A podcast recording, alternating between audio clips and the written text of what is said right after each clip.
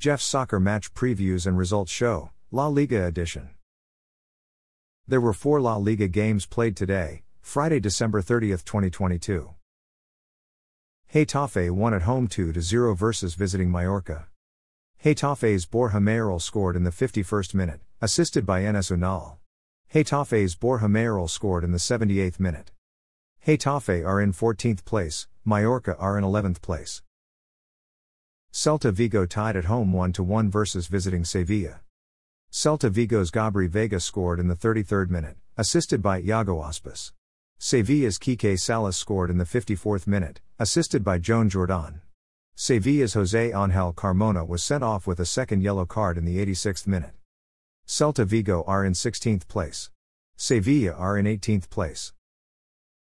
Cadiz tied at home 1-1 versus visiting Almeria.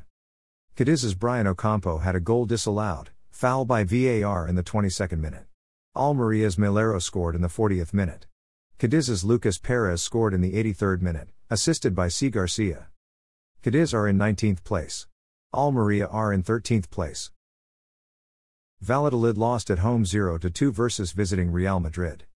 Valladolid's Sergio Leon was sent off with a straight red card in the 82nd minute. Real Madrid's Karim Benzema scored a penalty kick in the 83rd minute. Real Madrid's Karim Benzema scored in the 89th minute, assisted by Eduardo Camavinga. Valladolid are in 15th place. Real Madrid are in 1st place. Thanks for listening to this episode of Jeff's Soccer Match Previews and Results Show, La Liga Edition, a Jeffadelic Media podcast.